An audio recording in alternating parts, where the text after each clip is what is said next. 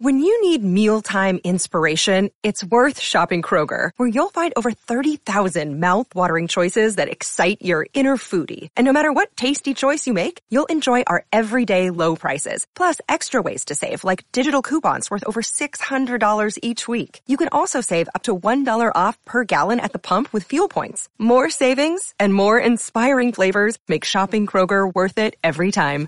Kroger, fresh for everyone. Fuel restrictions apply.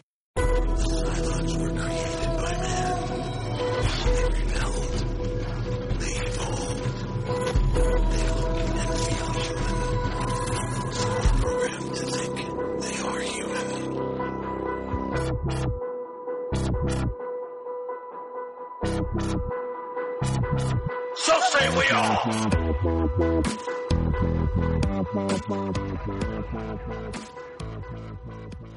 Hello and welcome to Galactica Actually. I'm Jamie Smith and joining me is my co-host A Diallo Jackson.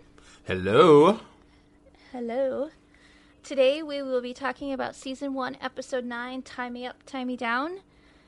Um this episode title is a play on the title of a Pedro Almodovar dark comedy from 1989 called Tie Me Up, Tie Me Down.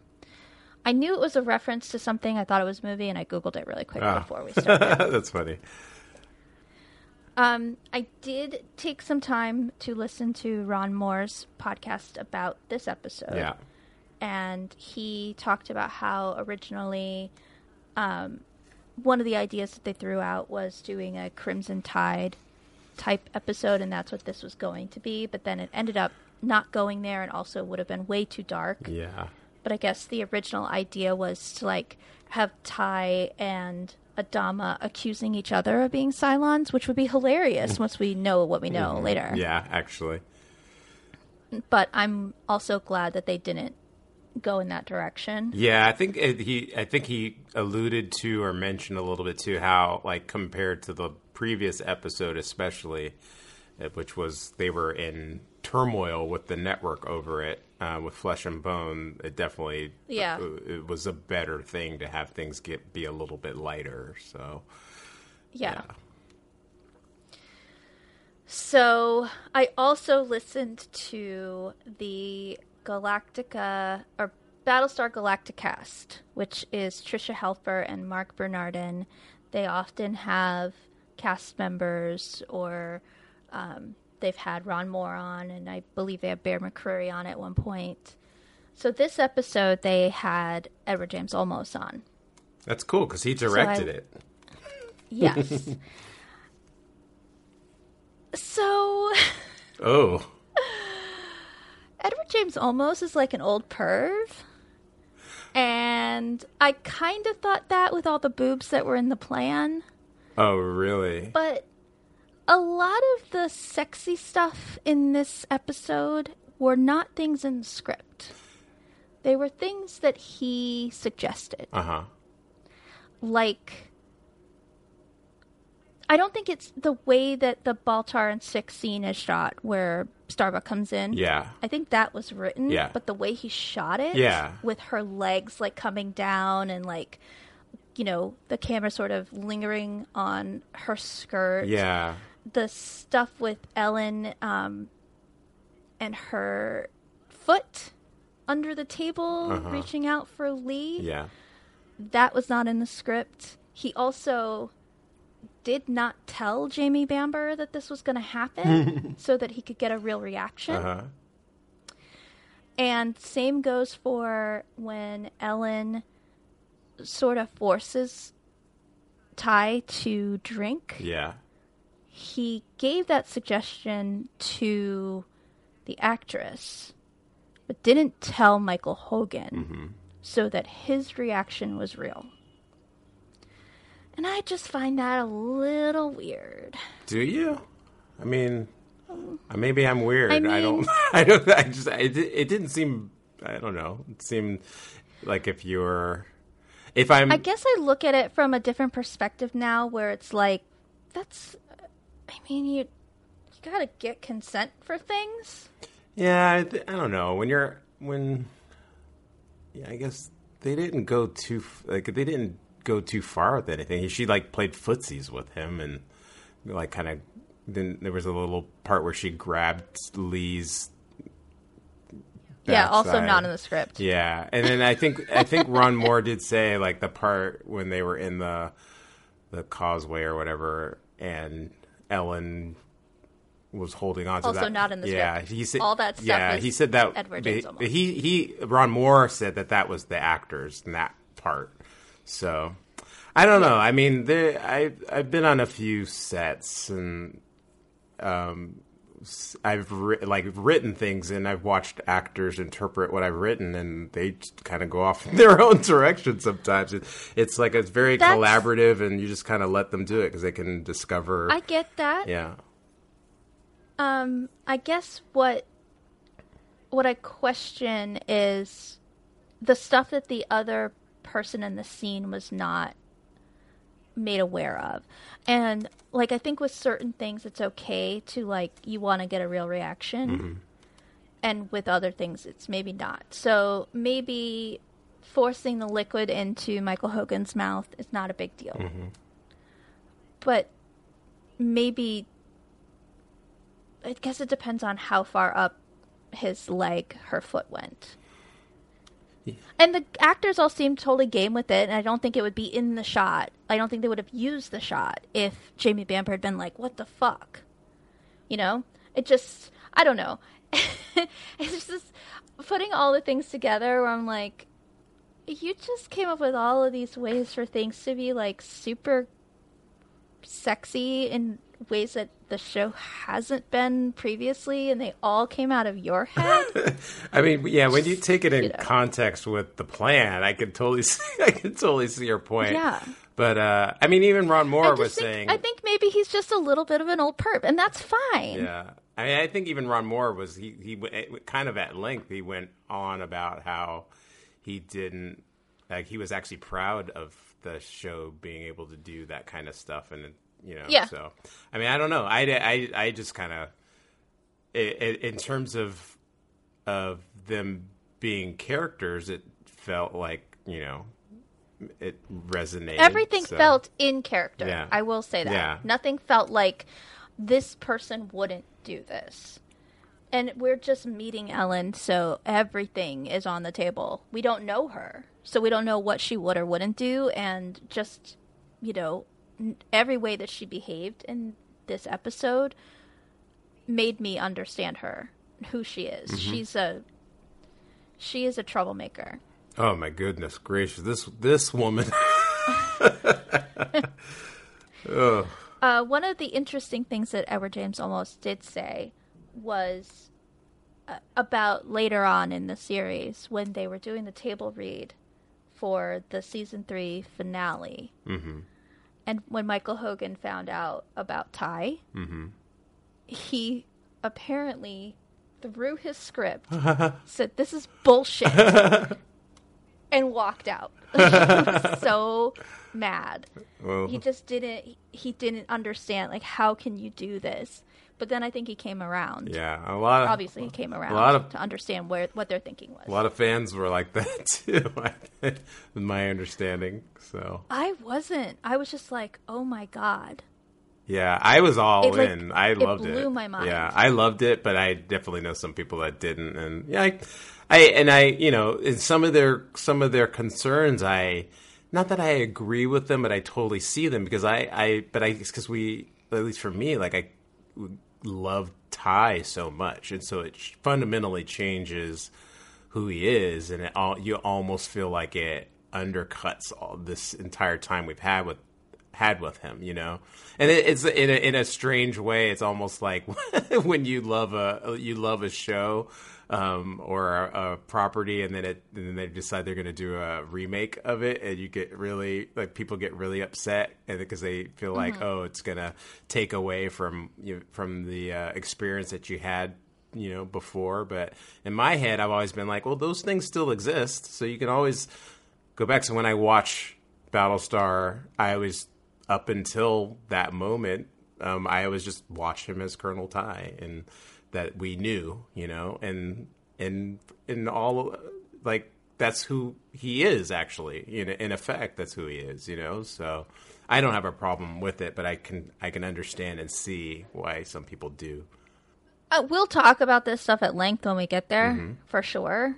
But for me, the four people that they chose to be four of the five, the four that we learn about, when we see which four that they are, I was like, every single one of these people were fighting the Cylons. They were like the ringleaders mm-hmm. of the resistance.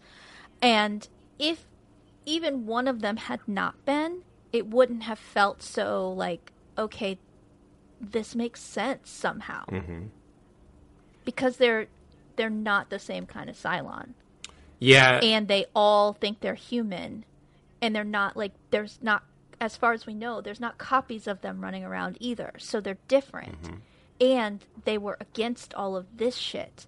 If it had been like one of them was I don't know, even if like one of them was like Dualla, mm-hmm. who stayed on the Pegasus, I would have been like, well, that doesn't make sense that she's there mm-hmm. because the other ones are Tigh and Anders and Tyrol or whatever.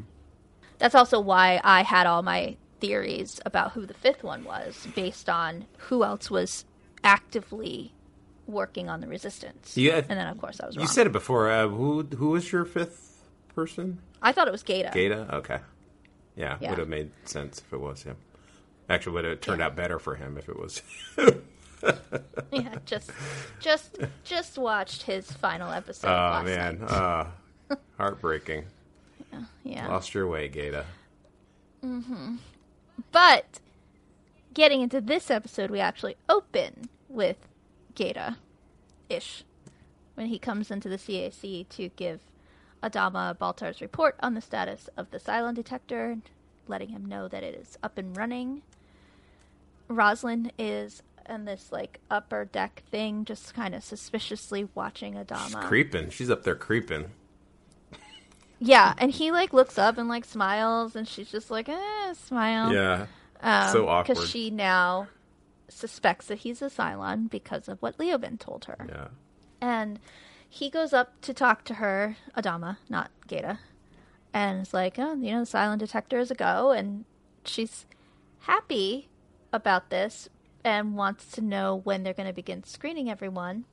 Turns out that Baltar can only do one sample at a time, and it takes 11 hours, which he was able to get Boomer's results pretty quickly in the previous episode. So I'm not sure why it takes 11 hours. Um, just because they Yeah. thought of it in the next script, probably. So since we can only do one at a time, and it takes so much time to get the results, Rosalind wants to know who's going to go first. Uh, but Adama is pretty distracted, and so she's like, or he he says, "I think people in sensitive positions should go first. and she says, "Yeah, I think so. How about you?" And he's like, "Well, why me?" And she's like, Well, I mean, if you're a Cylon, I'd like to know. And he says, if I'm a Cylon, you're really screwed. Yeah. So they play this little game of chicken when he suggests that she'll she should go first, but eventually he relents and is like, Fine, I'll go first. Meanwhile, elsewhere on the Galactica, Billy and Dee are on their first date on the observation deck, which we never see again. Ron Moore did talk about this thing in his podcast. Yeah. How like the Galactica's a warship. It's not the kind of ship where, you know, you have a big screen on your on your deck, um, or in your where the what do they call it when the where bridge? the captain's is? The Yeah. bridge.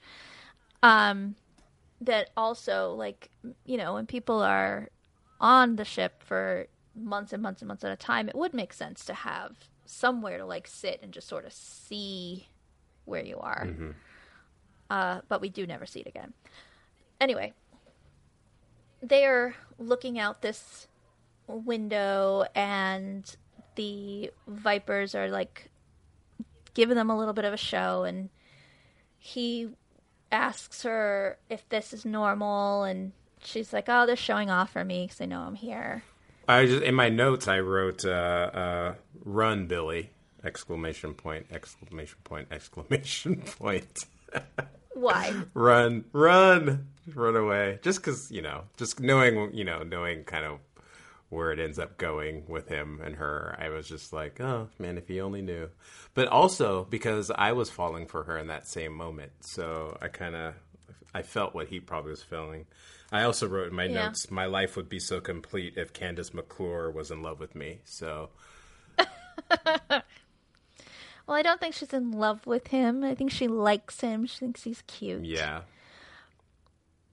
She handles figuring out that he's sort of prodding her for info on Adama pretty well. Mm-hmm. If it were me, that would have been the only date. yeah, definitely. I know that there's like slim pickings at this point, and she and Lee haven't interacted all that much yet. So maybe right now she's just kind of feeling like this is my best option, or she does really like him. But if I were on a date with a guy and he was clearly and not even subtly trying to get information about my boss, and I know that his boss is like an important person, I would just be like, uh, thanks for thanks for the good time. I'm see you later. yeah, I'm out. She does tell him though that Adama has been distracted lately. He's been making calls in his quarters that he doesn't want logged and that kind of thing. Which he then turns around and tells Rosalind.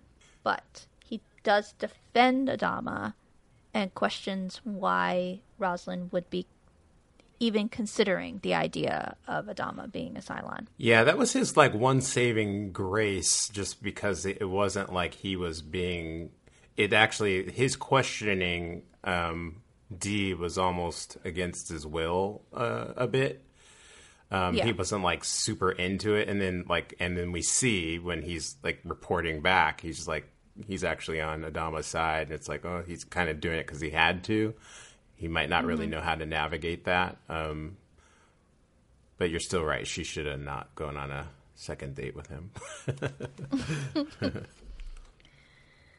Then we go to Baltar's lab. And we get Baltar moaning about wanting to kill himself. Is suicide a sin?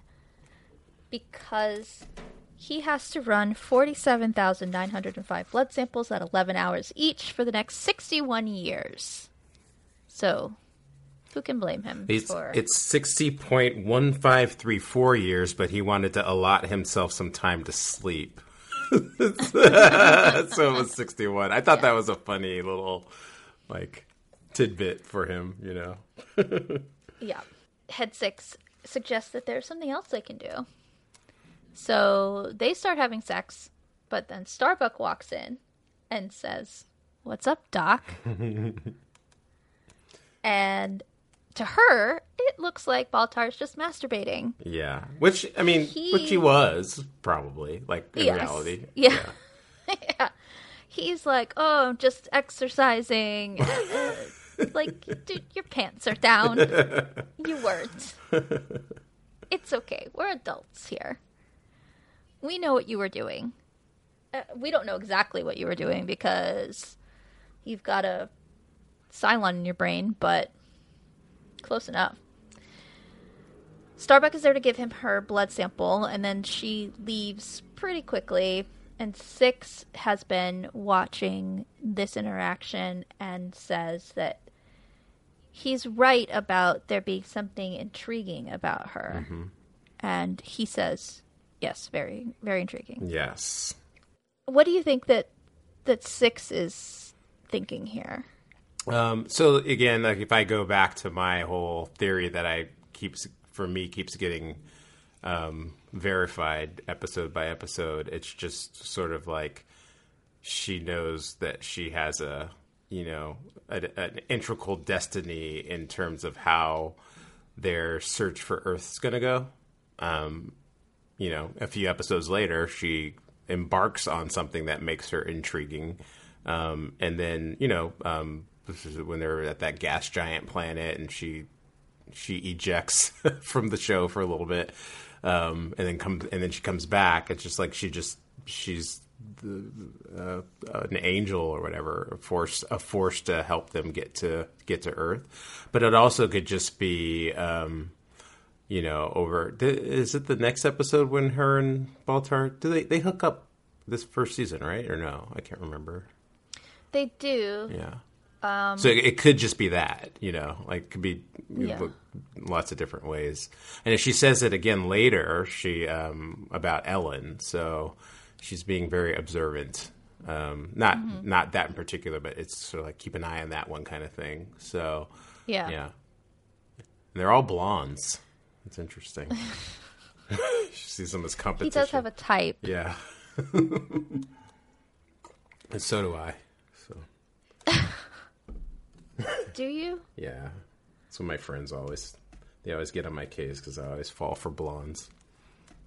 Yeah, It's everyone on this show that you've shown interest in is not a blonde. exactly. That's what I'm saying. Like I am a lot more. Um, I'm not like people try to put you in little, you know, little lanes, and I'm like, look, I'm equal opportunity.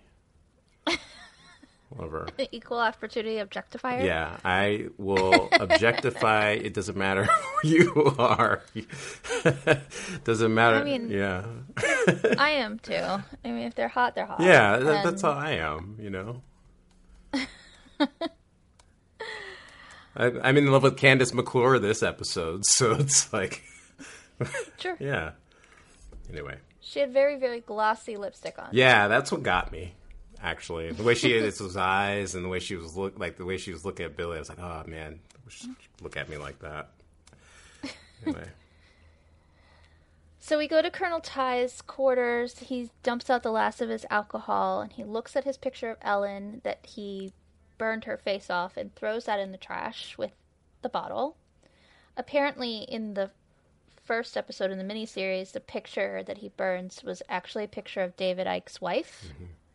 Because at the time, they weren't planning on Ellen being a character. So they didn't cast anybody for it. Another thing that I did learn from the Battlestar Galacticast was that Edward James Olmos really, really fought to get Kate Vernon. Oh wow, huh. He he had seen her in Malcolm X, and she just made an impression on him. Hmm. And he always thought like, I want to put her in something. So when this role came up, he was really pushing for her. I'm gonna look really quick in this companion. I feel like they mention someone else. No, they don't. They don't mention someone else, but they um the he they do say that Eddie wanted her very much for the role. Um Oh, no, that's not true. David Eick wanted Lucy Lawless Oh wow. because he had worked with her on Xena. And she couldn't do it because she had a like a scheduling conflict. So then um, Edward James Olmos was really pushing for Kate Vernon. He Eddie didn't mention that. Um, maybe he didn't remember. I think he probably just remembers from his perspective. He always wanted her Yeah. for the role. Um, I can't remember. He said that there was one other person that he cast for this show that like stayed on. I can't remember who it is. I'll have to go back and hmm. listen. But uh, I think it's interesting that he just he'd seen her in this one role, and he said her part was like one scene in mm-hmm. Malcolm X, but it just really left a lasting impression on him. He thought she'd be really good. So when she came in, she didn't know much about the show mm-hmm. and he just kind of gave her the direction like this is who this character is this is how she behaves this is the kind of impact and then kind of let her just play I mean, that definitely fits how she played it, or because she basically is that in the show. Like she, she's coming out of nowhere, and it, Ron Moore talks Yeah. about that. Uh, he calls it like the the hand of God, or you know, the hand, the writer's hand, where you definitely could tell that they are kind of forcing that person in, um, and she definitely has a completely different energy to everybody else, um, just outside of her being Ellen, but just uh, you know some of the some of the reasoning as to like why she doesn't like how she ends up where she is. It just it it it could have come off as too contrived. Um, because she wasn't a part of the initial plan. But uh, Well, and it's just so like her story, and I think this is intentional. Her story is strange. Mm-hmm. She's just so sketchy, and we'll get to it. oh, Like there's oh, we will get to it. the, just like stuff in the conversation at the dinner party Yeah. that is like I'm in my rewatch. I'm at the point where the next episode is where we get the return of Ellen, Uh-huh. and she will explain a lot. And I Yeah. think it also in that episode explains how she ended up on the Rising Star. Yeah, I with. believe so. Yeah, it it, it definitely lines up. How like, but I, Um, Yeah. I, I I don't think that it was a part of their plan when like when all of this stuff went at the beginning of the show. But I do remember It wasn't. Yeah, but I do remember Ron Moore saying uh, like the, he went back and made sure that it all made sense. And so watching this episode, and, and like I'm watching it and giving her explanation, I'm like, oh yeah, this is this is one number one like swooped in and blah blah blah. You know, so it all it does line up. Yeah, and Ron Moore did say that, you know, they had this whole idea of like Crimson Tide, and then that sort of morphed into what it became, which was what if, what if Tigh's wife returns? Yeah, And she's what causes sort of all of the conflict that's happening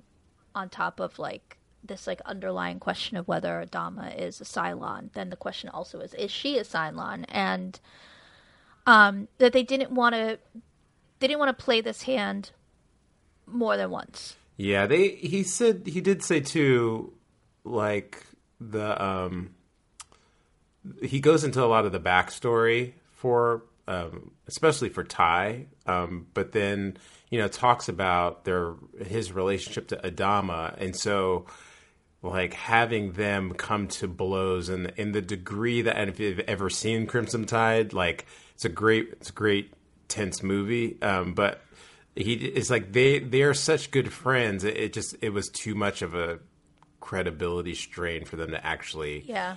um, relate to each other in that way. So, like you said, like having Ellen be the one that kind of sparked some of that stuff made more sense. So they leaned into, Yeah. they leaned into her actually um, doing a lot of the stuff she does instead of kind of just just dropping her in and letting it flow a little bit more organically. And I, I mean, I definitely think it works, obviously, but Yeah, for definitely. yeah.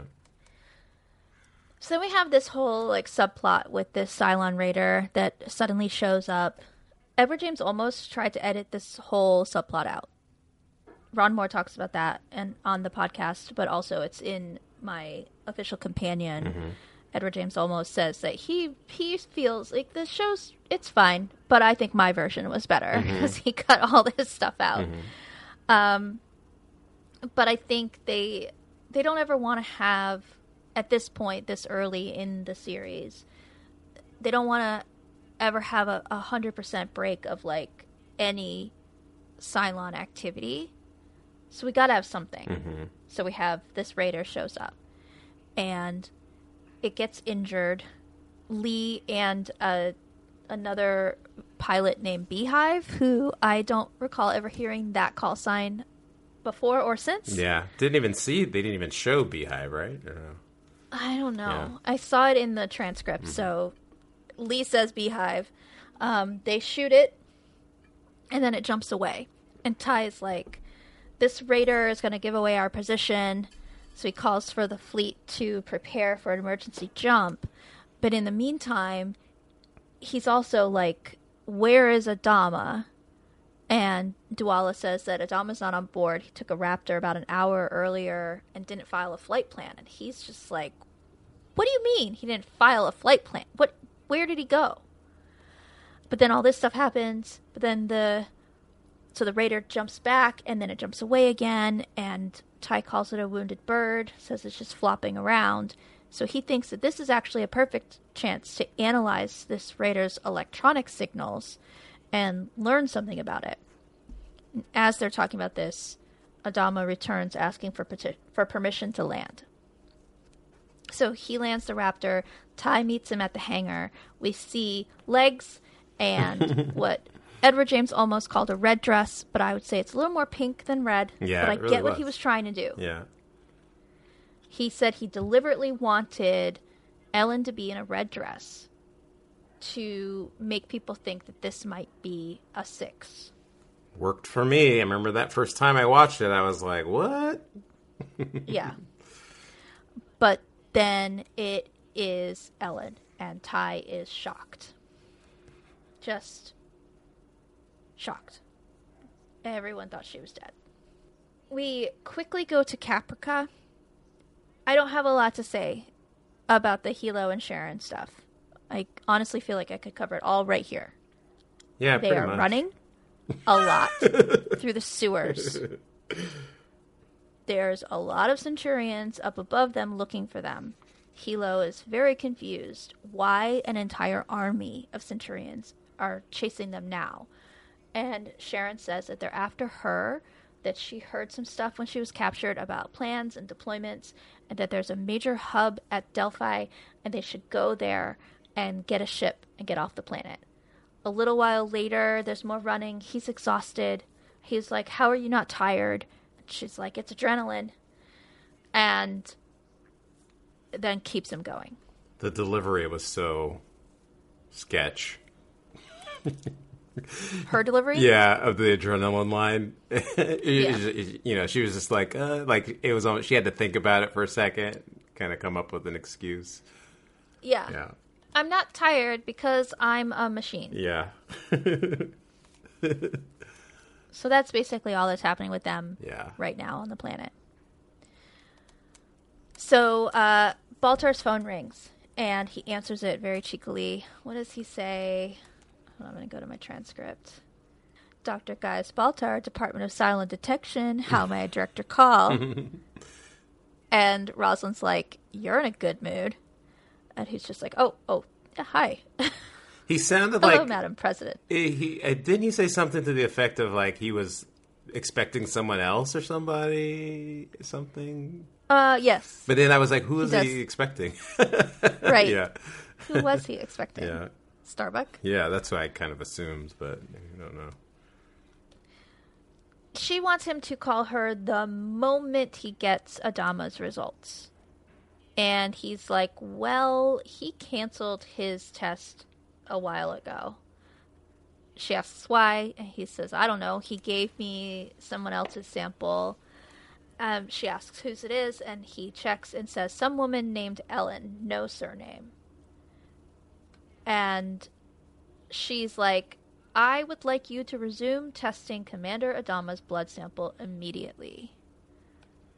So, we're losing all of this 11 hours each time. Unless he can, like, pause and go back to where he left off. I don't know how the Cylon detector works.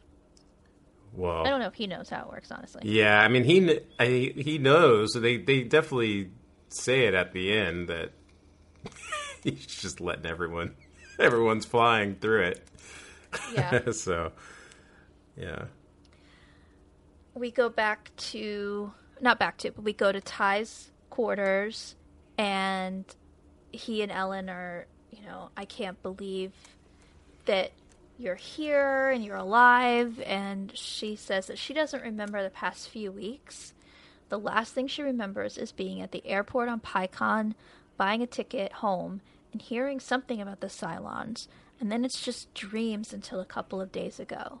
She thinks she was knocked out at the airport, and some kind soul just picked her up and put her on the last flight out. She doesn't know who. And Tigh just doesn't question it. Like, not really. yeah, He's just glad she's there. yeah. I mean, yeah. I mean, as, I think as he should be. Like we, I mean, we we have Tyrol who's watching his his ex, like basically make out with the Cylon Raider, and he still denies that she could be a Cylon. So it, it definitely kind of makes sense that you would like, you know, again, love makes you overlook suspicious things, you know. Adama does say later that he that Tigh loves her blindly. Uh, It I question all of this. Not that there's truth in it, but I question why Tigh loves her so blindly because she is a disaster and she's bad for him. I, I actually don't question that. She hurts him. Yeah, but I, I think that the how do I say it like the tapestry of human um, experience involves some people. You know, you might love someone even though they do terrible things to you. I don't even know if I would actually term that as love, but um, you know, but that's that that's not unheard of. Put it that way. You know what I mean? Like there, there's a section Yeah. of there's a section of human experience that involves that. People just for whatever reason they find themselves caught up in somebody else's orbit. Oh, I know. I mean, I haven't experienced it myself.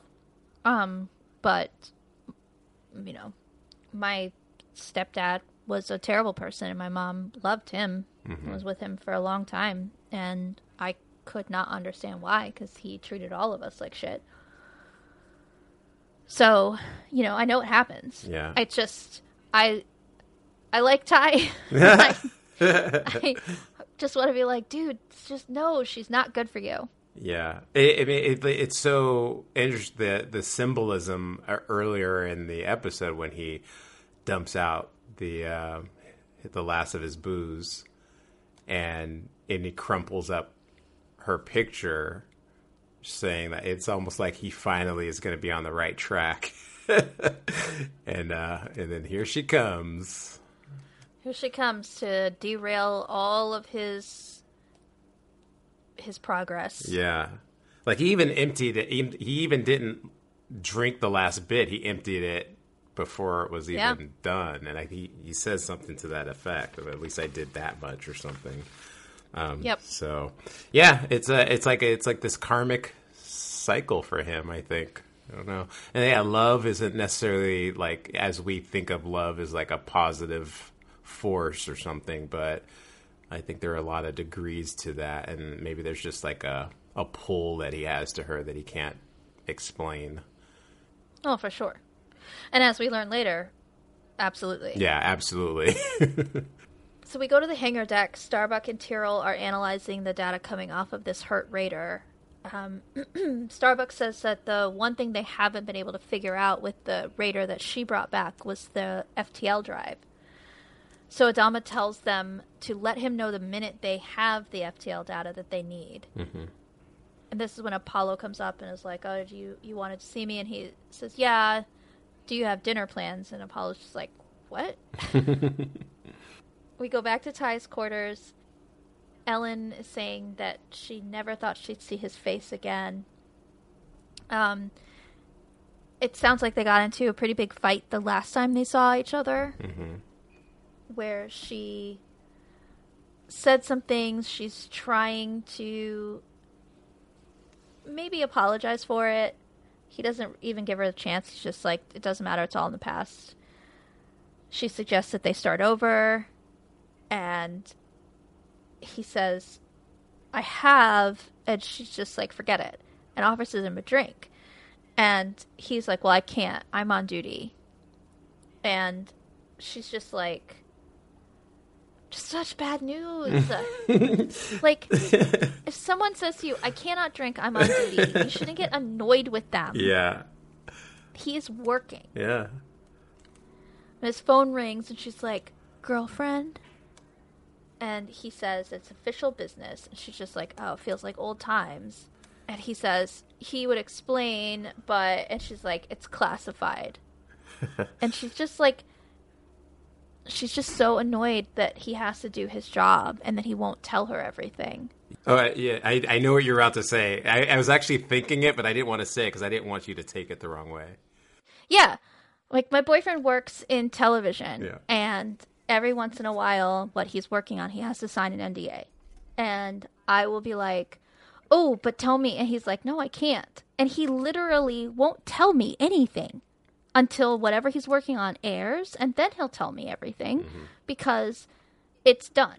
He won't even tell me when he's done with the show.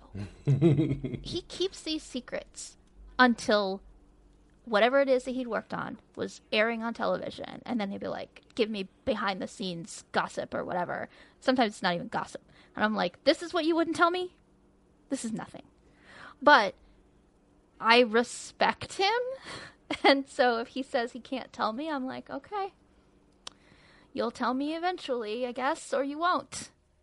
And I let it go, where Ellen is like salty about not being given classified information on a military ship.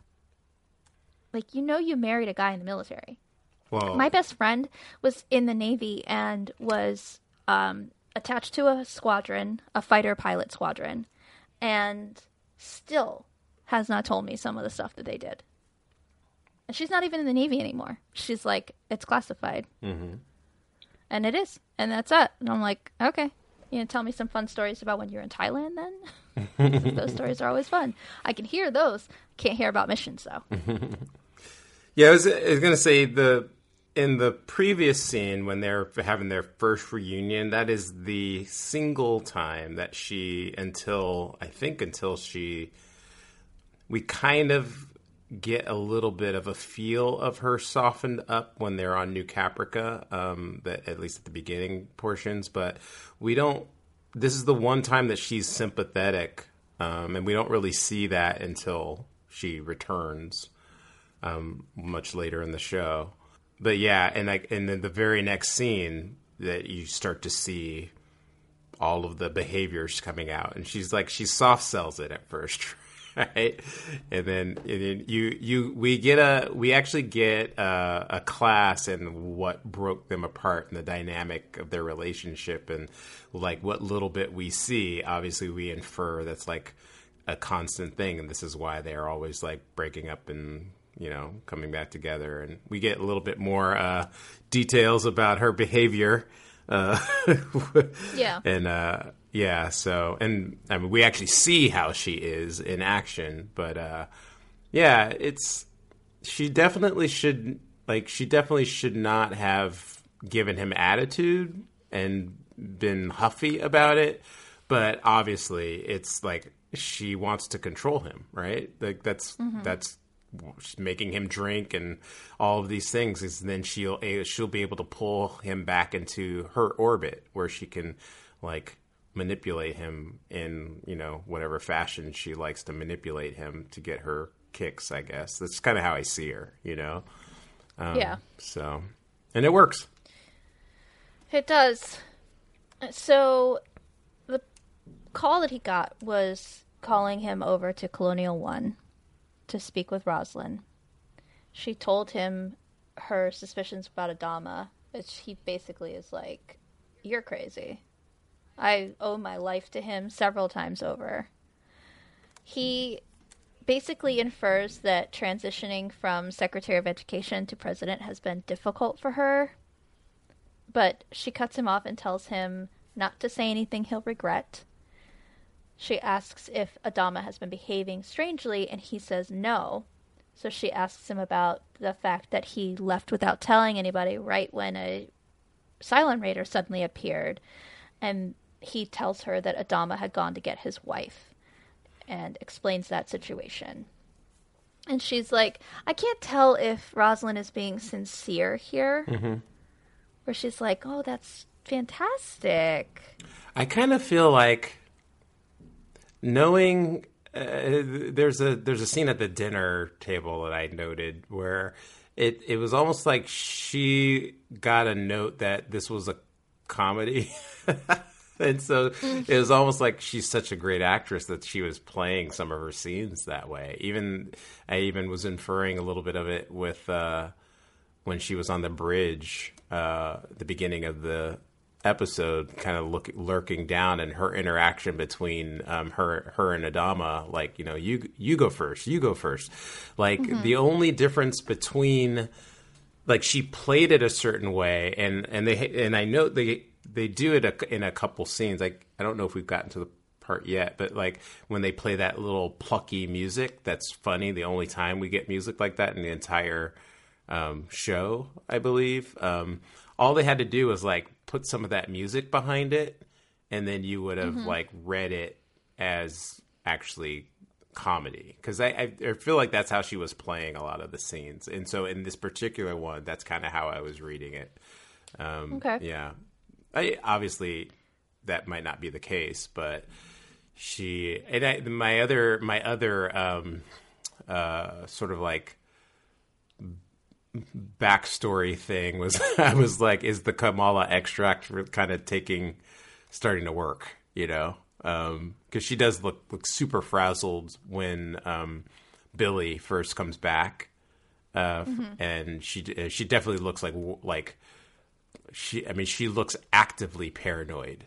Um, and I I was almost like, yeah, is it chamalla like getting to her, and that's why she's kind of doing this, like being a little bit over the top with it. But I don't know. I I would.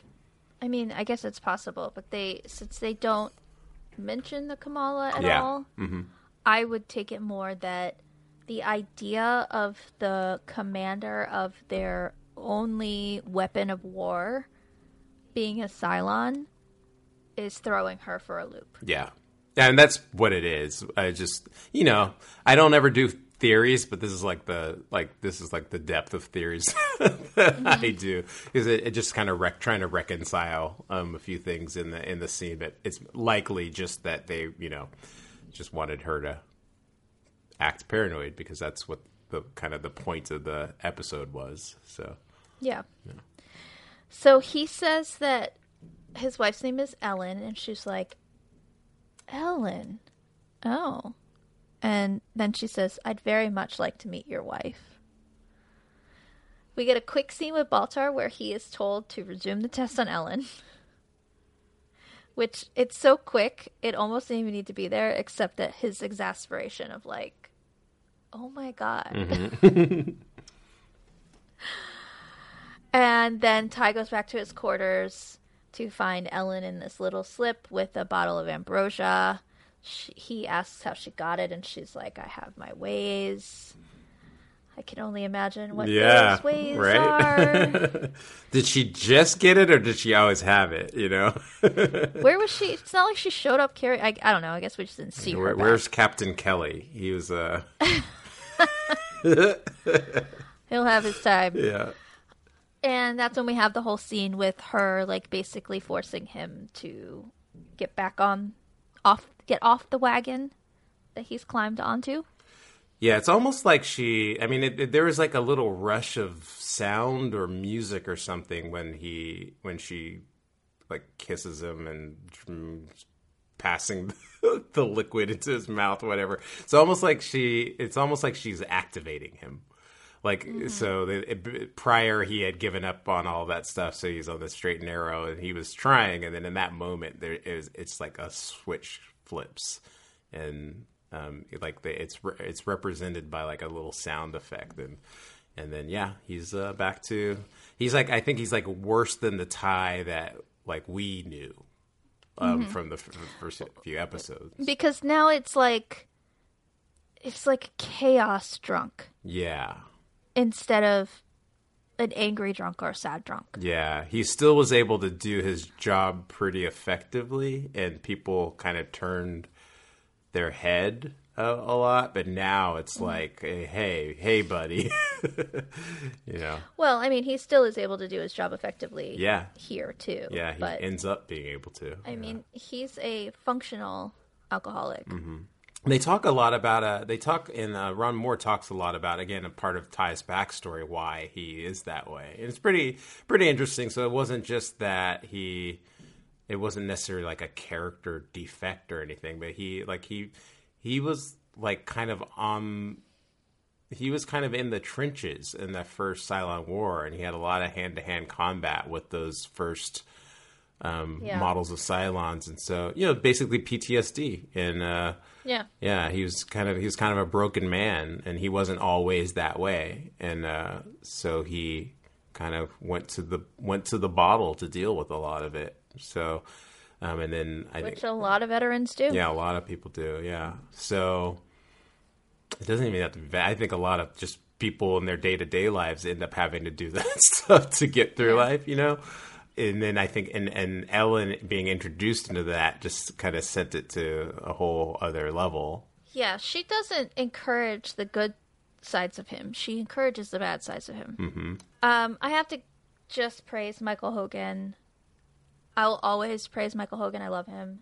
He does more acting with his eyes than like anyone. Mm-hmm.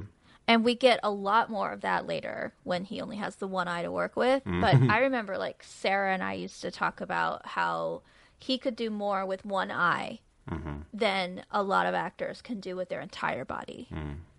And he he does that here with when she forces that liquid into his mouth, the way he widens his eyes, it says everything you need to know mm-hmm. without him having to have any dialogue. He's just a very good face actor. Mm-hmm. Well, now we get to the dinner party. Oh, dinner. And this is a doozy. So it's the Tighs, Lee, Roslin, and Adama in Adama's quarters. Tigh and Ellen are clearly already drunk. And Ellen is stirring the pot. She's talking about how there's a lot of whining and complaining, as you would expect. The people that she talked to are mostly hopeful and optimistic. And she's saying all this to the president. Mm-hmm. and then she's like, well, there are a few people who still might wonder if a kindergarten teacher is really the right person to be president, but it's t- a tiny minority. and I just really wanted Roslin to be like, I wasn't a kindergarten teacher. I was the secretary of education. Mm-hmm. But Roslin's just like, wonderful. And these like tight smiles. And then Ellen's like, everyone is so truly, truly grateful to all of you on Galactica. You literally are our saviors. And Tigh's just like, oh, we were just doing our job. And he's just like, he doesn't see what she's doing. Yeah, he's like a kind of oblivious to it. Right Yeah. under his, right under his nose. Yep. So she asks Lee for a little more of the ambrosia and then talks about how Lee has grown into such a handsome man and she can only imagine what Zach must look like now. Such a strong young man. And she says to Lee, You are the spitting image of your mother. I bet Zach just takes after his daddy. And Adama's just like, Zach passed away a couple years ago.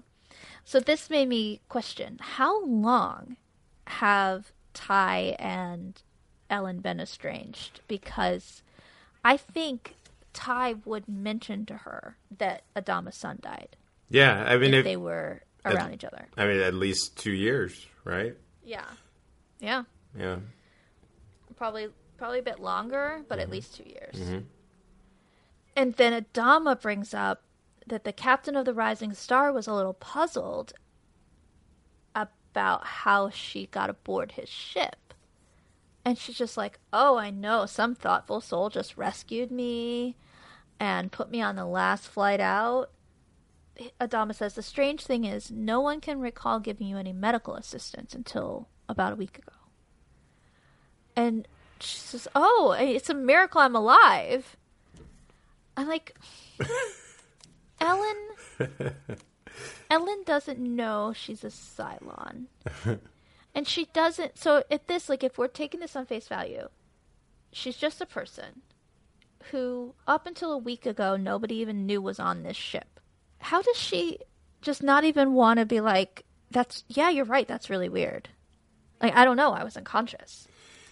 Yeah, you know, it takes all kinds. Like they, it just made me think of um, uh, Donna Noble on Doctor Who. Like when they first introduced her in the Runaway Bride episode, like they refer to the p- two previous Christmases where aliens attacked. There were alien invasions, and they were just kind of like she always just missed it somehow. She was never like you know. There's just because she just has other concern. Maybe she's just way that particular character is way more concerned with herself than you know what other people are going through, and I know that's kind of.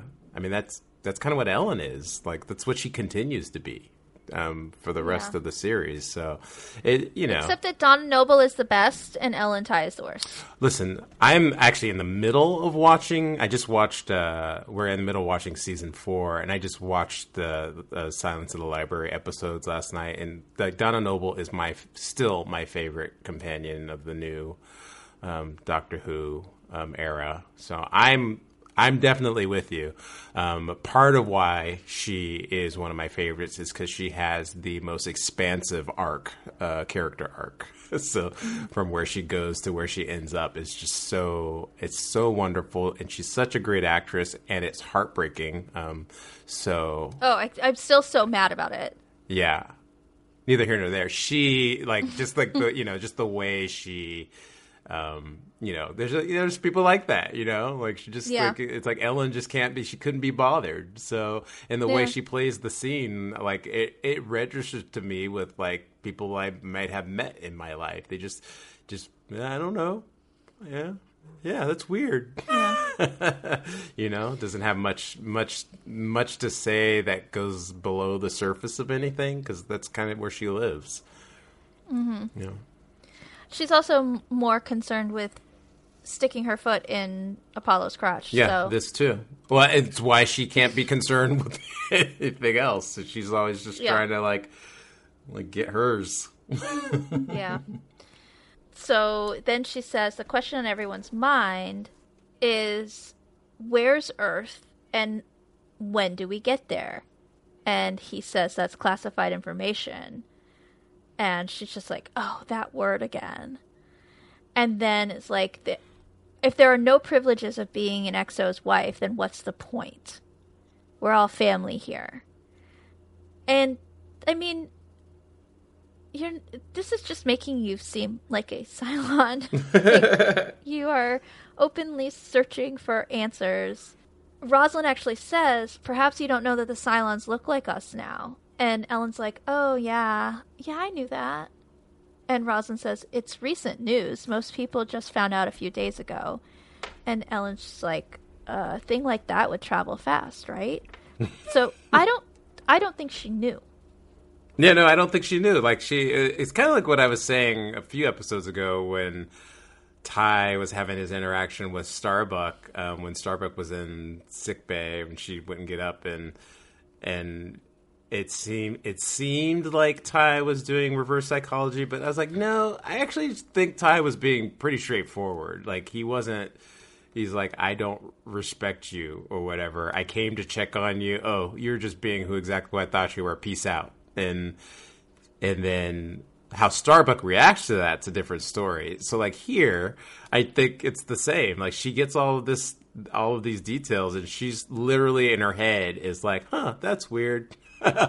she like she literally hasn't really contemplated or thought about that because she like again, her concerns aren't the same as everybody else's. She's a very sort of vacuous human being or Cylon, I should say. Um, so yeah, So Adama basically is like, okay, well, thanks for. Oh no, she does her little thing where everybody's quiet because Adama says any one of us could be a Cylon, and then she slams the table and says, "Boo." that scared me actually. I'm not, I'm not, I'm not joking. Like they, when I just rewatched it, I, I was, I was like, oh, they, they got me. So Adama stands up and is like, okay, thanks for coming. It's been a wonderful evening. And Tigh actually says, I thought it would never end. So they start to like drunkenly walk to the door. She realizes one of her, she doesn't have one of her shoes. she realizes. I think she planned that. Apollo picks it up and she grabs his butt. She wanted Apollo for dessert. I mean, whomst among us at times. He's very cute. I mean, I, Uh. I, I mean, I never have. but I recognize that he's probably a delicious morsel. He's a little tiny. I don't like short guys, but he's he's very handsome. Yeah. And then, as they're leaving, or after they leave, Roslin turns to Adama and says, "You actually think that woman is a Cylon?" That was great. That's so and great. he says, if she's not, then we're all in a lot of trouble. Yeah. Because if she were, they could just airlock her. Oh man. Tigh will get over it. He'll forgive us. But if she's human, we're all fucked because now Tigh's going to be a mess that we all have to deal with. you know, and Ellen. it's funny about I thought just a little bit about like her the possibility of her being a Cylon and um and Tigh and even like Adama being questioned. Because especially at the time when they said Adama was a Cylon as you know my brain I was like uh, could he be? You know? Um, and we don't we didn't really know the complete nature of the Cylons but know, I thought about it a little bit. And even knowing what I know now uh, about them being like the characters that are Cylons that are Cylons, like when it comes to like again Tigh and Adama, especially like they've known each other for like thirty years, so I just you know we our understanding what the Cylons were, where like they you know they they look like humans now, they could be models. You would have to think that that goes either goes back that far or they replaced him with a model that looks you know body snatcher type deal um, which you know, that could have been a possibility but i think it, it points more to their uh, the idea that they were trying to bring up with this episode which is just the paranoia which you know uh, despite what the facts tell you you're still going to come up with scenarios of why you're afraid of something. But yeah, like um, so like on the surface, like it couldn't have been Adama or Tigh or um, maybe Roslin. There's because no Roslin doesn't have anybody other than Billy that like has known her that has a relationship that goes a long way. So it, it couldn't have been Lee. It couldn't have been Starbuck. You know. Um, those are all Yeah. people that we know have had relationships that go back, um, as a uh, as opposed to you know Tyrol or any of these other people. So Well, I mean, it could have been Starbucks. She only goes back a couple years. no, no, it definitely could have been, um, but uh, and yeah, we did like. I actually kind of feel like she should have been one, to be honest. but uh, they definitely set us up to think that she could have been one. Um, everybody else kind of was fair game, but these people that had these long-standing relationships, at least uh, uh, that was actually proven false, obviously. But that was also something they came up with three seasons later. So cut cut us some slack. I never believed that Adama was a Cylon, and part of the reason why was because he has Lee. Not because of his relationship with with Tigh that goes way back, but the fact that he has Lee, who is his child. Yeah, It just it that just would never have made sense. yeah. There's there's that. But pretty much anybody else, I I think I would have been willing to buy on some level. Yeah, Adama couldn't have had. Yeah, Adama had to have loved because he had to have loved his wife to have uh, conceived a child, even if he was a Cylon. So We don't know that he didn't. Yeah, we but don't know that. Also, like, we probably wouldn't be so. Uh, Hera wouldn't be quite so important Yeah. if Lee is running around as a you know thirty five year old here. yeah, This is where Adama sort of gives a quick download on the history of Ellen and Saul.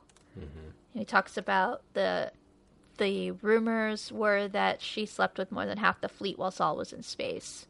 And Lee's like, then why did he stay married to her? And a, and Roslin says it's obvious that he loves her deeply, and that's when Adama says blindly.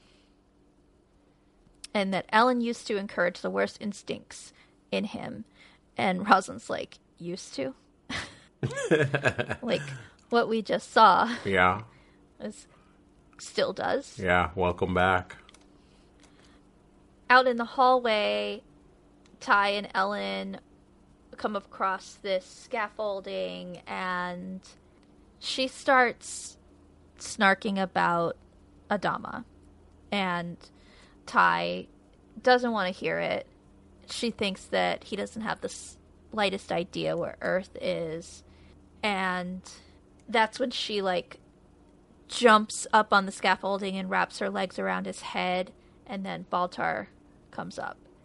That And- that was a lot, actually. What do you mean? the wrapping around his head. That was like I was like, Yeah. yeah, that she's really getting into it. So, Baltar introduces himself, and she knows who he is, and she's just like flirting. Six sort of emerges from behind Baltar's head and says, There's something here, isn't there?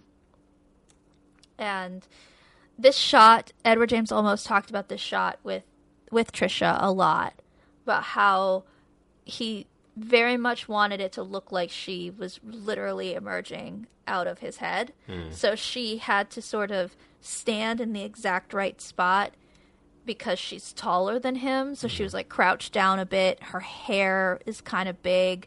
So it was like she had to be directed to like down a little bit more, down a little bit more, and then like come out the side of his head in a very specific way because Eddie had a vision mm. how he wanted this to look. like she was actually emerging out of his head. Hmm. Baltar is called to his lab, so when he leaves, then Ellen and Tigh get into this fight because she says that he's jealous and he says I thought we you said we were starting over and she's just like, "Oh, it was a little bit of harmless flirting." And he's like, "No." And I mean, good for him. But then she's like, "Bill put his hand on my leg at dinner." Yeah, And he's just like, I'm not falling for this. and she says, Did you know he came to see me on the Rising Star? He would come in my room and I'd pretend to be sleeping. And he would just sit by my bed and then he'd touch me. And Tigh's like, You're why are you doing this? You're lying. And she's like, I'm not. I'll prove it. And like drags him away. Like she so remember in the last episode when Adama was like Leoben will try to get in your head. Mm. He will mix truth in with the lies. Mm-hmm. That's what Ellen does. Mm. Yeah, Because Adama did go to her bedside because somebody informed him that she was there. He didn't touch her. He didn't put his hand on her leg at dinner. I don't even think he was sitting next to her. Maybe he was. I don't know. You were making a pitch that he uh, Edward James Olmos is. Shut up. we uh, you never know. follows- You never know. the man follows me on Twitter, so I should like like limit what I say.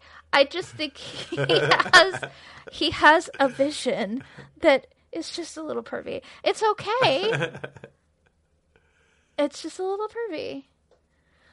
But I don't think Adama was doing any of this. yeah, obviously. I think that Ellen is trying to like shove a wedge between Tigh and Adama because they're stuck on this ship. And I think she knows that if it comes down to it, Tigh's probably going to pick his friend. yeah. So we go to Baltar's lab where he's just like, I can't make these results come any faster. You keep making me stop and start all over again. he says, I've started and stopped the test twice already now, so I'm running a little behind. And Adama is like, twice. And Roz is like, my fault. Wrong, long story. I thought you were a Cylon. Uh, when he was like, "Why? Why would you think that I'm a Cylon?" And she's like, "Well, you've been doing all this weird stuff. You've been making calls that aren't logged and mysterious trips off the ship." He says, "I had to go to the Rising Star. I didn't want Tigh, Tigh to know about it." And then he's like, "What? Whether or not his wife is a Cylon, she's nothing but trouble, and I wanted to keep her away from him as long as I could." And Apollo asks, Why did you bring her on the ship? And he's like, Well, she's his wife. I couldn't refuse her access to her own husband. And then he says, I wanted her close to me. And that's when Ellen and Tigh walk in. She's like, I told you. I told you he wanted me. And then there's this whole fight about, like, you've been visiting my wife. What have you been doing? Um, with Ellen like, oh, he's been after me for years, and oh, you don't have to fight over me, and and it's this whole this whole like farcical scene where she's just trying to get them mad at each other and Adama says that he was afraid she might be a Cylon, so he brought her blood here to have it tested. Tigh admits that he knew that the president was having his blood his blood tested and then they're all called to the CIC So because of the Viper. this entire scene, um, I didn't even really get into the details of of it all. I just wrote, uh, "Yeah, we're back to Three's Company again," you know, and it was like, and they, and this is, I think, this was one of the moments where they were playing the that plucky, fun music. Um, and like, yeah, and it was like it was things were getting cleared up, but then they were making. Uh, wrong assumptions based on the clearing things up, but it was like a back and forth and what what and the the Adama and and uh, Tigh turning and looking at the president head to head, that the way they were framed and stuff. It was it was it was so. I mean, I actually did laugh. I remember I remember the first time I watched it. I actually really enjoyed how fun it was and how funny it was. Um, and I used to have sort of had the same experience on. Um, I used to watch Highlander the series. This might not be like a good uh, comparison, but used to watch Highlander the series a lot, and it was for the most part it was pretty serious. But every once in a while they would have this sort of like over the top funny episode, and I always appreciated them, and I always kind of laughed, you know. Um, and uh, so it didn't necessarily fit into the world that they portrayed all the time, but it, I think it just was like a, a nice nice breath of fresh air. Um, so in this case, that's kind of what was going on here. Uh, Ron Moore did say that the you know because the world is so dark, they wanted to their I, it was like their goal their, their objective here wasn't to like make you belly laugh but kind of chuckle and that's kind of that's literally what it evoked from me um, Yeah. I remember when I first watched it I was like chuckling but I wasn't like ha ha you know laughing out loud um, so I mean it, so in that in that way it does work but it also it also is a stretch and like again like I going back to um, the dinner scene uh, when Roslin uh, when Tigh and Ellen are leaving, and then like it's like she for, uh, Ellen forgets something, and then Roslin had picked up the ambrosia and it's like holding it out, but like she's looking straight ahead.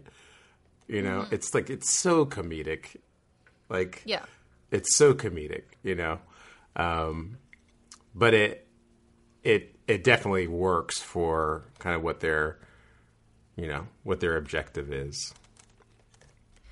Yeah. And I understand the desire to, after an episode that has so much to do with torture, although I would argue, based on our discussion of it, it wasn't. I feel like it was more spiritual than an episode about torture. Mm-hmm. There was more discussion in it than, you know, like the Lost episode that we talked about had more actual torture in it but I understand the desire to like, okay, we're gonna lighten things up a little bit, and then from here out, they don't.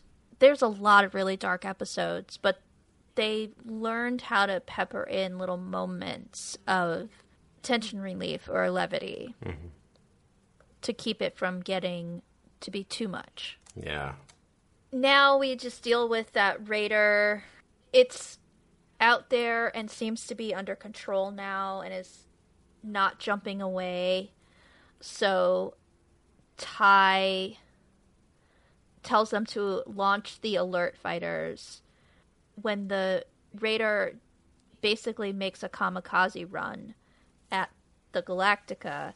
The alert vipers that come out are able to shoot it before it crashes into the ship. And I'm assuming that was Hot Dog that uh, shot it. I'm just making that assumption. I, we don't know for sure, but Yeah, I think Hot Dog was one of the ones that was out there. yeah, yeah. Oh, it's Hot Dog and Beehive, according to this. Still don't know who Beehive is. Yeah, yeah. I don't think we ever see. I don't ever recall seeing a unless they were there's a character in the, the ready room or whatever at some point to the pilot's room. But uh, Starbuck says that he she thinks that this raider has been playing with us the entire time to see how we react. functionally, I feel Uh, like this scene was was it was kind of showing us what like her the way she's an out of the box thinker, right? And our next episode, that's it comes into play. So I feel like it, it was interesting to me how she was like front and center in the CIC, looking up at the console like she was a part of the command, and Yeah. yeah But also it shows that Tigh is a quick thinker. He even with everything that's been going on, he's able to look at the situation, call for the alert um alert vipers or whatever. And then that was the right call. And Adama tells him that cuz he asks him, "Did you launch them?" and Apollo says that it was the XO's call, and Tigh says, "I had a hunch." Ron Moore talks a lot about the, that relationship in terms of um, Tigh being an XO, and there was definitely a concerted effort to make him as an XO be different than like what we typically see on, especially like sci-fi shows, and like the big one obviously is uh, is uh, Star Trek: The Next Generation, where the executive officer sort of like the, he he was saying how the executive officer he has like a tough go because they are not the lead and they so they kind of have to be wrong all the time because they can't like the captain's the lead right? And the captain can't necessarily be wrong.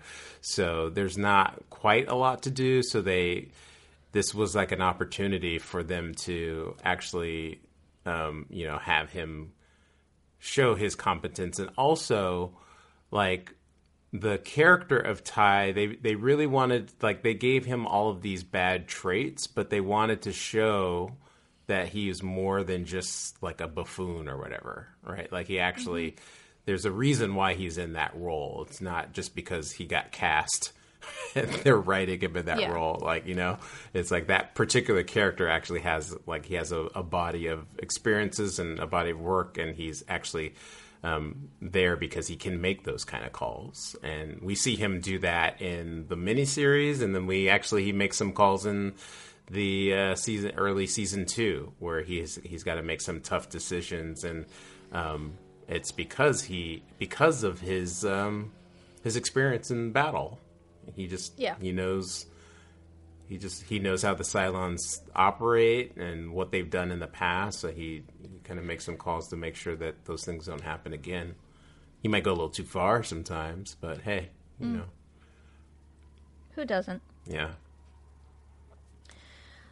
So Tigh and Adama have a, a discussion about basically why Adama was having her blood analyzed immediately, and Adama says that he was worried not just whether she was a Cylon, but if she's not, because he knows how Tigh feels about her, but she's been bad for him.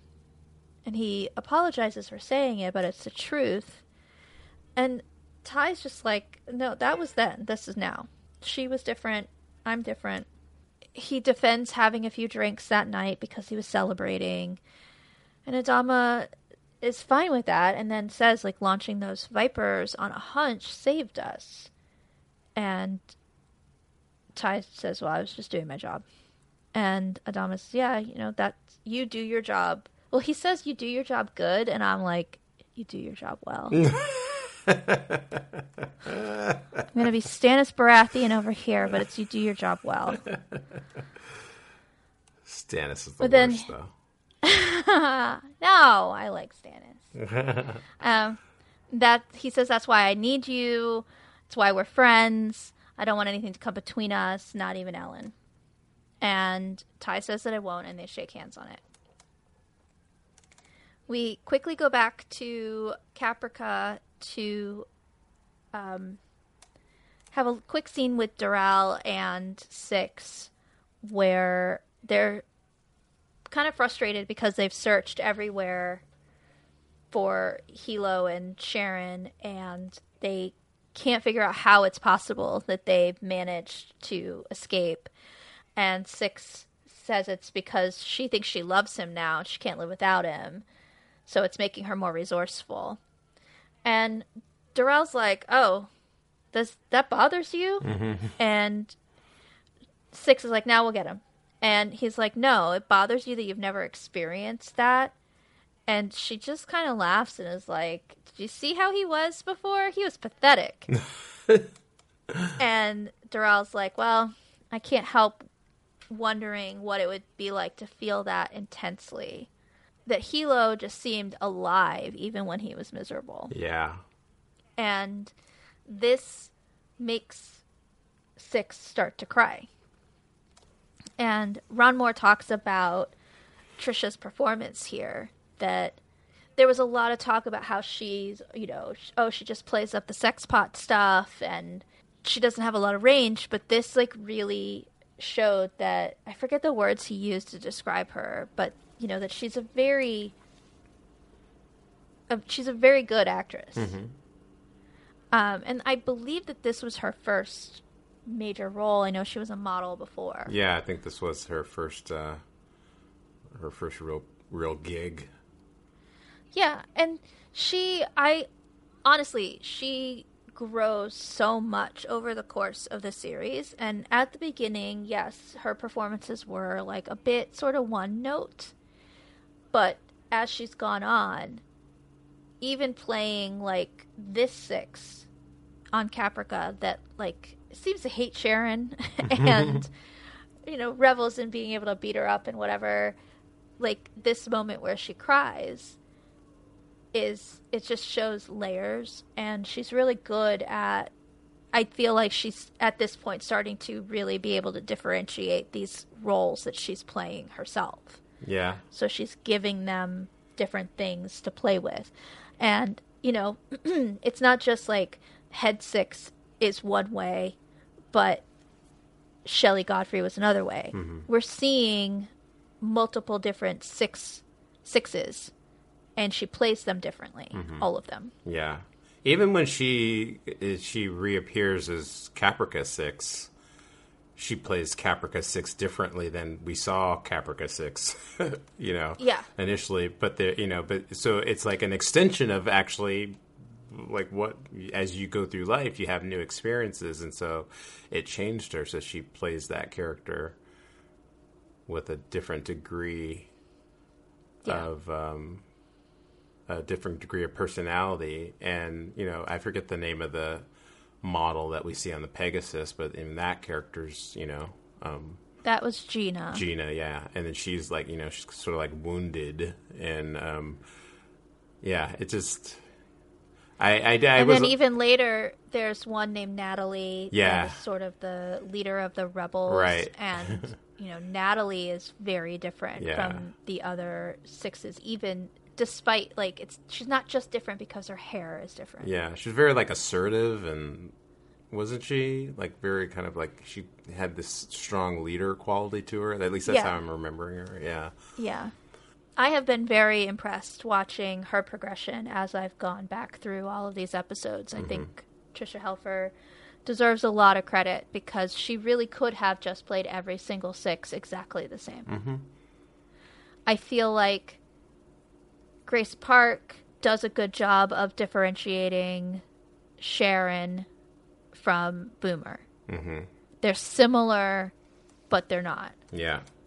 we don't have as many uh, experiences along the way with as many different eights. We see a lot of 8s but we don't interact with a whole lot of that model other than Athena or Boomer. Right. But she always plays Athena differently from Boomer. Slightly differently. And they're the only two really that play, and everybody, I, as far as I think, the rest of the models pretty much play them as the same, pretty much, right?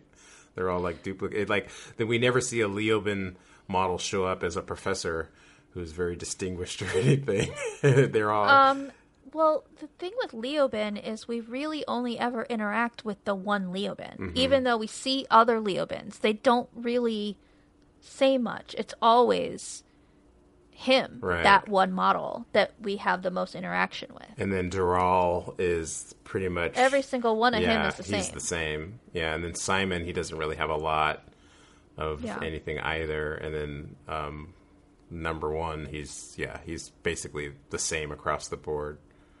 Yeah, so it's just these two, the more emotional models that have variety.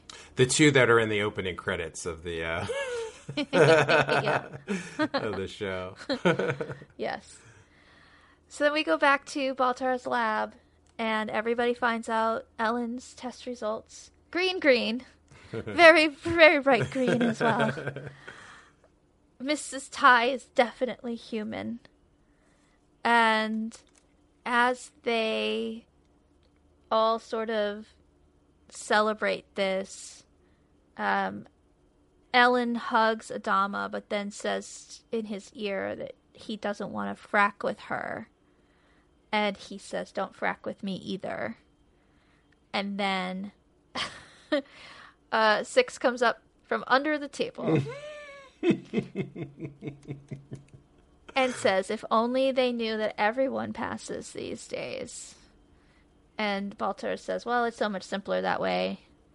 No muss, no fuss. You're right.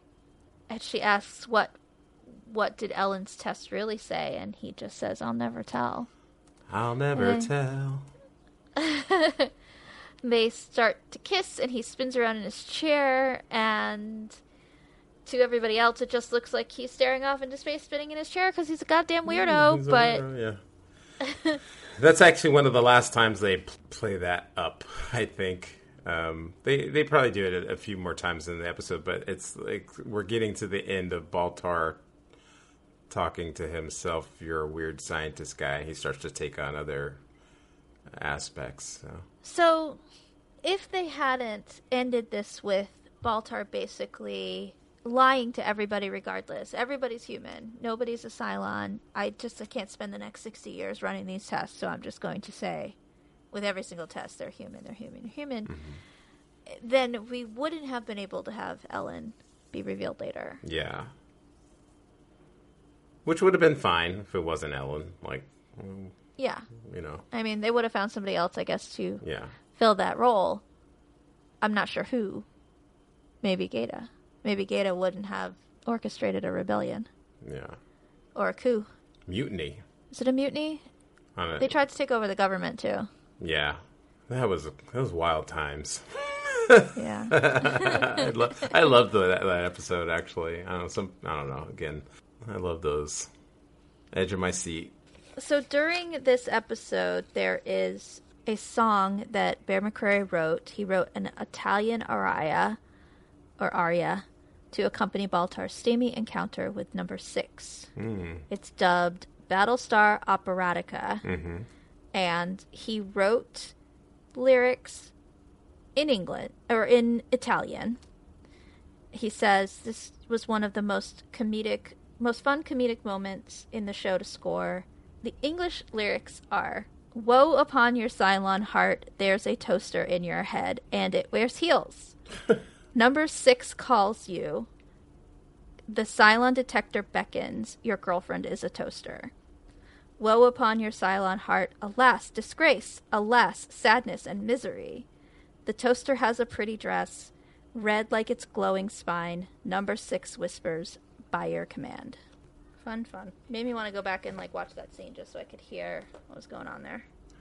That is one of the tracks on uh, the uh, sound um, on the score. I remember always seeing uh, Battlestar. What do you call it? Um, Operatica. operatica. Yeah, All right, was Baltar the worst this week? I'm gonna say yeah, because I said no, that it was definitely Ellen. oh yeah, I guess Ellen would be the worst. Definitely the worst. Yeah, see, I get confused because like I always like the I always like the crazy ones, right? The crazy blondes. I like the crazy.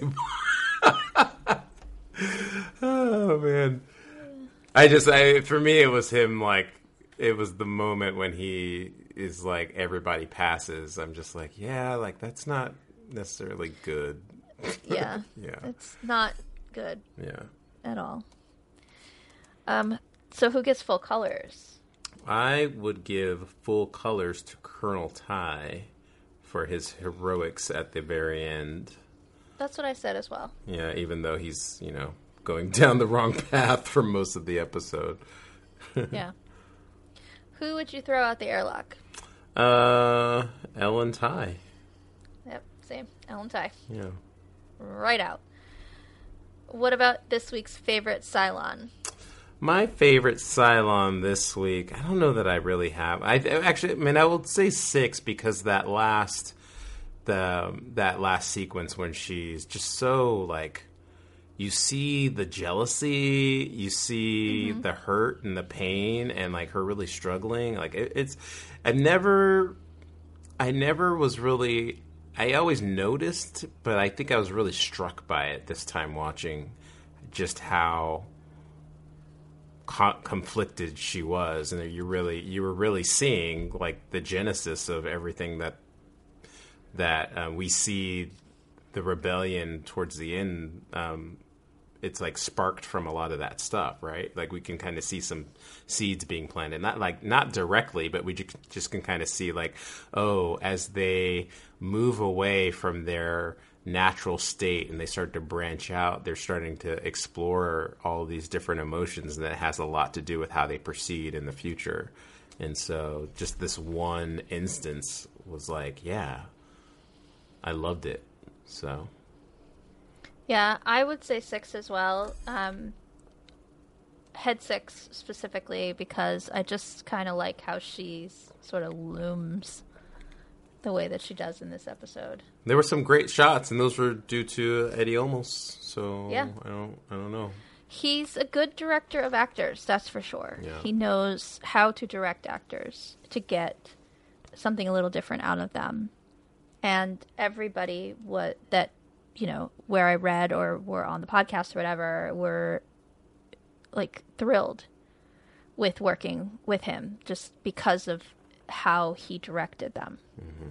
Uh, okay, where can people find you? Uh, you can find me on Instagram, the Armageddon. It is the Arma Threeden. um, and uh, also the First Noel Chronicles is my podcast slash audiobook. Uh, you can find the, either the website or you can uh, search up on podcast platforms. And uh, have some really big things coming soon that I'll be able to tell you guys about later. But you can also check me out on um, Podcasting After Dark. My episodes I appear on are called TV Obscura, where we talk about old TV shows and cartoons from the mostly from the seventies, eighties, and nineties. Um, and uh, that's about it. When is the next episode of that? Because you don't do that weekly. Yeah, we do that once a month. So a couple weeks ago, we had a wrestling episode that was leading up to. Um, we were doing it because WrestleMania um, is coming up, um, and then so we'll probably the next one will be like in a few weeks, in a, a couple weeks.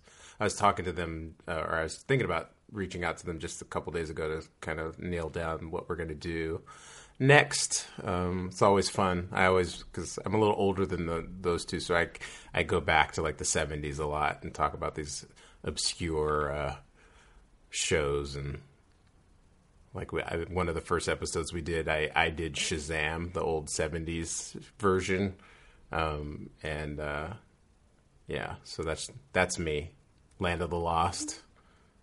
There's a Flash Gordon cartoon, yeah. So that's that's me. Okay.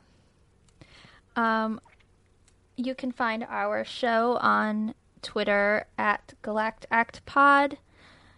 You can reach us through email at galacticaactuallypodcast at gmail.com. Please send us your questions or comments or feedback of any kind. You can also rate and review us on iTunes. The more rate ratings and reviews we get, the more likely we will show up in search searches for people who are rewatching this or watching for the first time. If you want to hear me talk about Doctor Who or Lost or The Punisher or The Vampire Diaries or Band of Brothers, you can find that on the Unspoiled Network. That can be found on anywhere you get your podcasts. And next week, we will be talking about the Hand of God. Oh yeah, I have a lot to talk about with that one.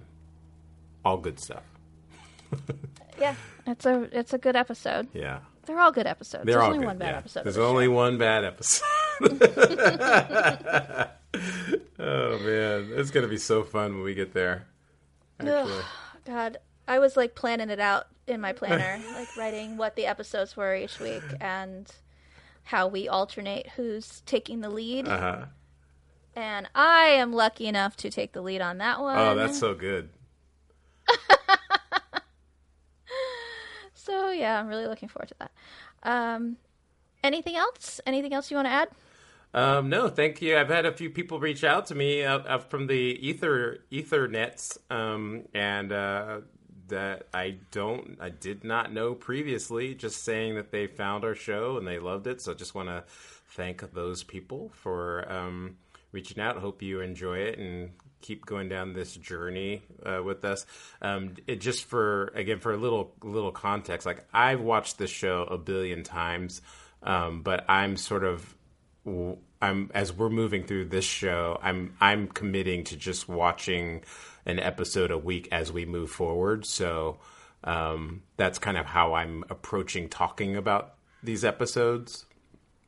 Um, so I think it it it will help a little bit for some people that they, they might be new to Battlestar Galactica or like me. I've watched it a bunch of times, but it has been a little bit since I've seen it. So um, some things are fuzzy, some other things are crystal clear. Um, and also, I draw a lot from. Um, I was a big fan of the original show, so I, I pull some of that knowledge in as context, which um, the hand of God is actually, uh, I think it's one of the, uh, I think it's the title for some of the bigger episodes of the original ep- from the original series. So, um, Okay. yeah, so It's an interesting title for this episode. We'll maybe have some to say when we talk about it next week. yeah, it doesn't have anything to do with the original. So, I'm not sure I that just- it has anything to do with the story it tells. So yeah, no, not at all, not at all. Um, it was a, it's, it's an interesting. The title has really has nothing to do with uh, the episode, Yeah. but it's a great episode anyway. it is. All right. Well, then, until then, what do you hear? Nothing but the rain. Bye. See ya.